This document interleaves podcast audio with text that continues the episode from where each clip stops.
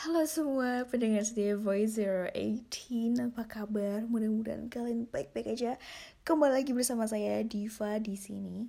Dan sebelum saya memulai dan melanjutkan lagi Saya ingin menyampaikan sesuatu kepada anda semua Pada pendengar setia Voice 018 um, Kemarin ada kesalahan di video sebelumnya Bahwa saya menyebutkan kalau nama saya Bella. Um, Gak, gak guys. Ini Diva, oke? okay? Um, mohon harap dimaklumi. Dan kali ini saya akan melanjutkan cerita. Apakah kalian semua siap guys? Aku harap kalian siap karena kalian pasti udah penasaran banget gimana kelanjutan cerita dari Mas Pono ini. Oke. Okay. episode uh, kali ini adalah episode ketiga. Oke okay, part 3 untuk yang belum mendengarkan seperti biasa, silahkan kembali ke episode sebelumnya. Kalian bisa klik aja di postingan yang sebelumnya. Gampang banget cara nyarinya. Kos Horror Bengkulu. Dan uh, kalian juga jangan lupa untuk mendengarkannya di Spotify. Ada Voice 018 dan juga di fanpage Facebook Voice 018 dan juga ada di YouTube. Jadi kami semua aktif. Untuk kalian yang ingin menyampaikan pesan untuk kami atau semuanya segala macam untuk uh, menyampaikan pesan atau semacamnya, kan um, maaf, Anda bisa langsung menghubungi kami di Instagram yang sudah kami tulis di bio. Ada di A ada di voice 018 Baiklah. Tanpa berbahasa basi, untuk kalian yang sangat-sangat-sangat penasaran, akan saya mulai ceritanya. Boom. Malam penuh teror kemarin membawa kami kepada Pak Dinya Aan. Namanya adalah Pak Harjo. Hari ketiga setelah kami tinggal di rumah itu, kami berempat memutuskan untuk melaporkan kejadian itu.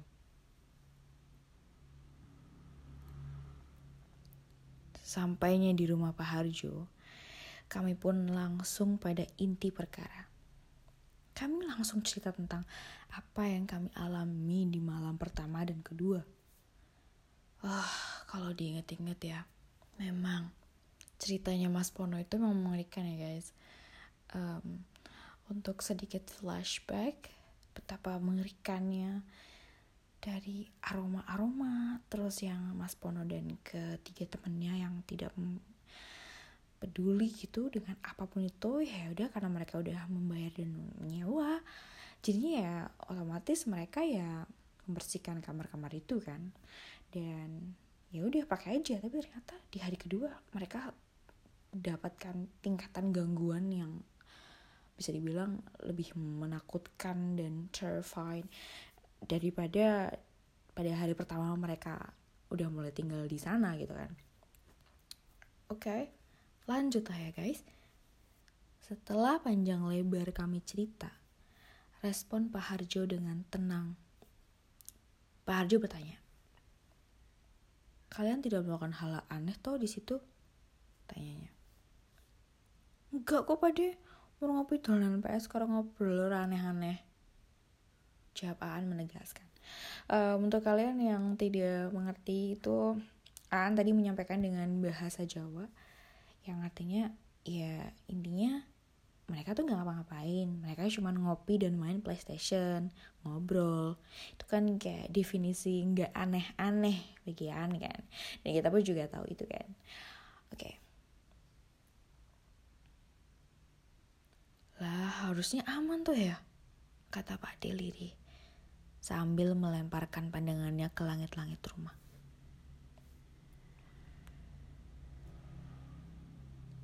Ya sudah, nanti habis maghrib biar Pak Adi tengok ke sana. Tambahnya tegas. Boom. Gimana guys? Kurang boom apa coba?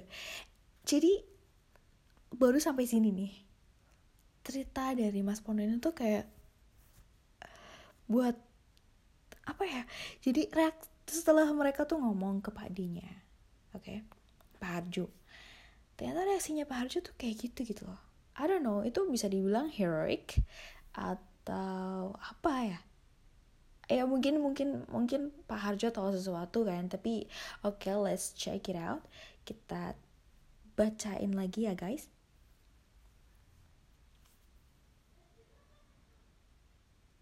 Esok harinya, tepat saat maghrib, Pak De Harjo datang dan langsung berkeliling rumah. Kemarin itu suara orang nangis yang dari belakang terdengar dari mana? Dekat sumur? Atau dekat bawah pohon pisang? Tanya Pak De Harjo kepada Aan. Wah, nggak tahu Pak D. Yang pasti suaranya tuh di mana. Orang pas aku cek, aku samperin di belakang, tuh suaranya tuh hilang. Terus ya suaranya juga malah pindah ke dalam rumah. Japaan. Pada saat itu, An menyampaikan dengan bahasa Indonesia dan sekarang sudah saya translatekan langsung ke bahasa Indonesia agar teman-teman mudah memahaminya. Memangnya ada apa Pak De? Kok tanya sumber suaranya dari sumur atau dari pohon pisang? Tanya aku penasaran dan was-was. Gak apa-apa mas, dulu Pak De juga pernah dengar suara kayak gitu dari sumur dan di bawah pohon pisang, jawabnya. Eh, uh, anu Pak De, kok waktu itu kemarin ada sesajen di kamar ya, itu buat apa nggih? Tanya Jamal. Pak Deharjo hanya diam, mengabaikan pertanyaan Jamal dan masuk ke rumah kos. Kemudian Pak Deharjo meminta kami untuk membuatkan segelas kopi hitam dan meminta kami untuk membelikan rokok gudang garam merah kretek. Kretek atau kretek ya guys? Maaf ya kalau aku salah baca soalnya aku nggak nggak nggak terlalu kurang ya kurang kurang pahami nanti biar untuk kalian yang to bisa komen guys. Uh, klarifikasi. Maaf kalau saya saya ada salah salah kata. Oke okay, lanjut ya. Rokok gudang garam merah kretek kretek kretek satu buku maaf maaf maaf guys. Maaf maaf maaf. Kami yang tidak tahu apa-apa hanya terdiam dan mengangguk, seperti mematuhi perintah dari komandan. Siap, komandan. Dalam hati. Kami langsung pergi dan akhirnya memenuhi perintah Pak Diharjo dan mengumpulkannya. Tanpa banyak bicara, Pak Diharjo mengangguk kepada kami. Kemudian, ia menaruh segelas kopi hitam beserta rokok gudang garam merah tersebut di dekat pawon. For the information, buat kalian yang nggak tahu pawon itu apa, itu semacam nama. Nggak semacam ya guys, maaf ya kalau bahasa aku masih berantakan. Jadi maksudnya itu ini pawon itu nama kompor tradisional. Itu uh, kalau orang-orang Jawa pakai aku nggak tahu sih kalau misalnya kayak di luar Jawa ya yang orang-orang Jawa pakai orang-orang Jawa zaman dulu pakai dan bahkan sampai sekarang masih dipakai juga itu tuh kompor jadi kalau mau masakinnya itu ya pakai kayu bakar gitu guys oke lanjut ya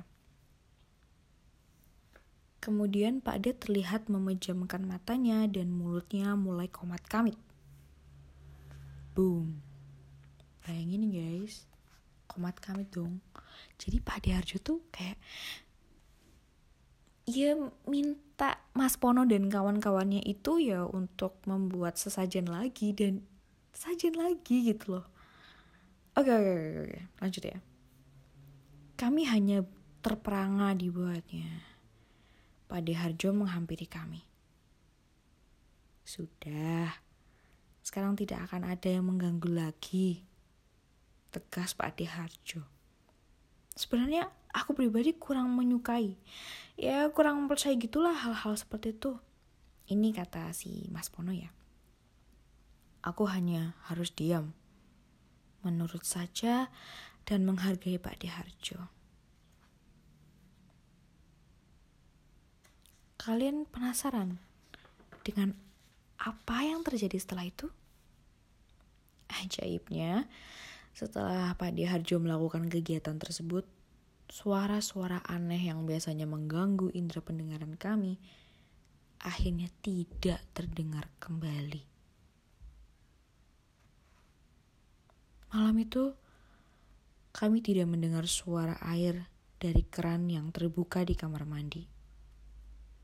Kami tidak mendengar suara wanita yang menangis terseduh-seduh di belakang rumah kos, dan kami juga tidak mendengar seseorang yang dengan sengaja memainkan batu kerikil di luar rumah.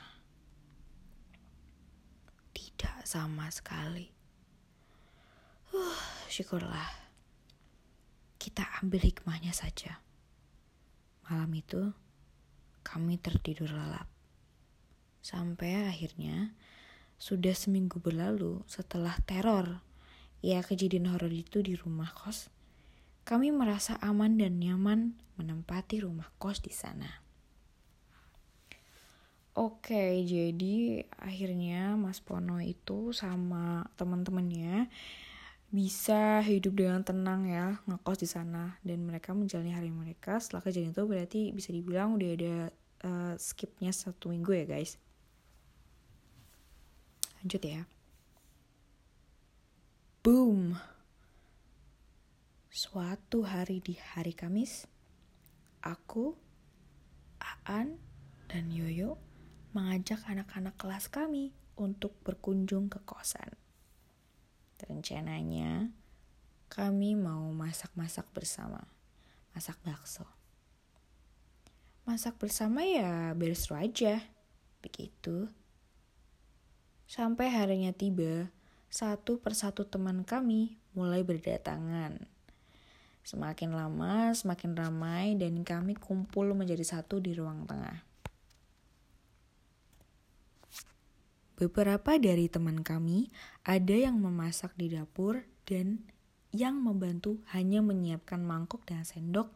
Ya, sisanya ya kami bersenang-senang di ruang tamu sambil aku mainkan gitarku dan kami bernyanyi bersama. Seru banget nih guys. Ini ini ceritanya belum ada boomnya ya. Oke, so far masih aman ya guys. No, Pono, kamar kau di mana? Tanya Aji. Salah satu teman sekelasku. Dia membuatku berhenti bernyanyi sejenak. Kamarku ya yang paling depan. Jawabku sambil masih asik memainkan gitar. Teman yang lain pun masih bernyanyi tanpa menghiraukan pertanyaan Aji itu. Tidak terasa, teman-teman cewek di kelasku yang selesai masak manggil kami kalau masakan sudah siap santap. Mantap nih. Kami menyantap bakso bersama-sama di ruang tamu. Makan, kita makan. Beberapa temanku sudah mulai menghabiskan satu mangkuk bakso dan beberapa ada yang lari ke dapur untuk menambah satu porsi bakso. Aku hendak mengambil ponselku yang sedari tadi aku taruh di dalam kamarku, ya di depan itu. Aku sempat heran Kenapa pintu kamarku terbuka? Ah, enggak, enggak, enggak. Maksudnya, kenapa pintu kamarku yang harusnya bisa aku buka, malah posisinya tuh jadi tertutup gitu. Aku heran gitu, ternyata pintu kamarku tuh terkunci. Siapa di dalam pikirku kan? Lah, kok dikunci? Aji mana? Tanya aku kepada siapa saja yang mendengarku. Aku berharap ada temanku yang menjawab pertanyaanku ini. Aji lagi di dalam kamarmu sama si Anissa, jawab Miko. Anjing kok jancok tenan, cah. Kayak orang ngomong-ngomong. Kataku kesal. Saat itu aku bingung, ingin memanggil Aji, tetapi entah kenapa, aku merasa tidak enak. Aku takut akan ada yang marah kalau dibiarkan. Kemudian aku memanggil Aan dan bertanya apa yang harus aku lakukan. Namun Aan juga ikut bingung sama sepertiku. Aduh.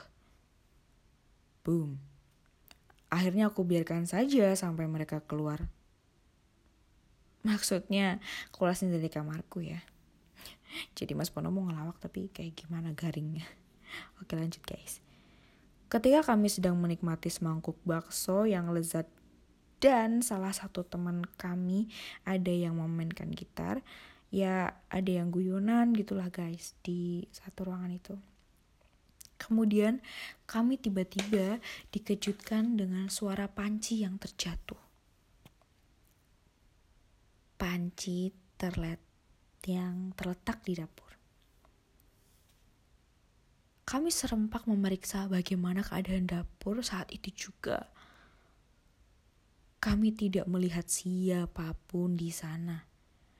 Hanya ada panci kosong yang tergeletak di lantai, dan tidak lama lagi-lagi kami mendengar suara air mengalir dari keran yang sengaja dibuka dari dalam kamar mandi.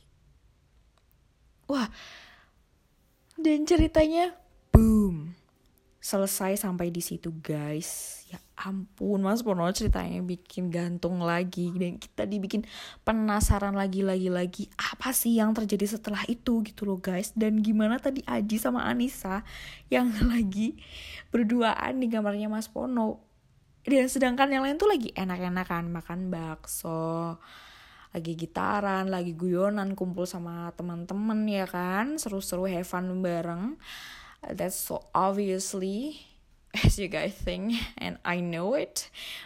Kayak kayak kita kayak si Mas Pono dan ya kita semua pasti tahu guys.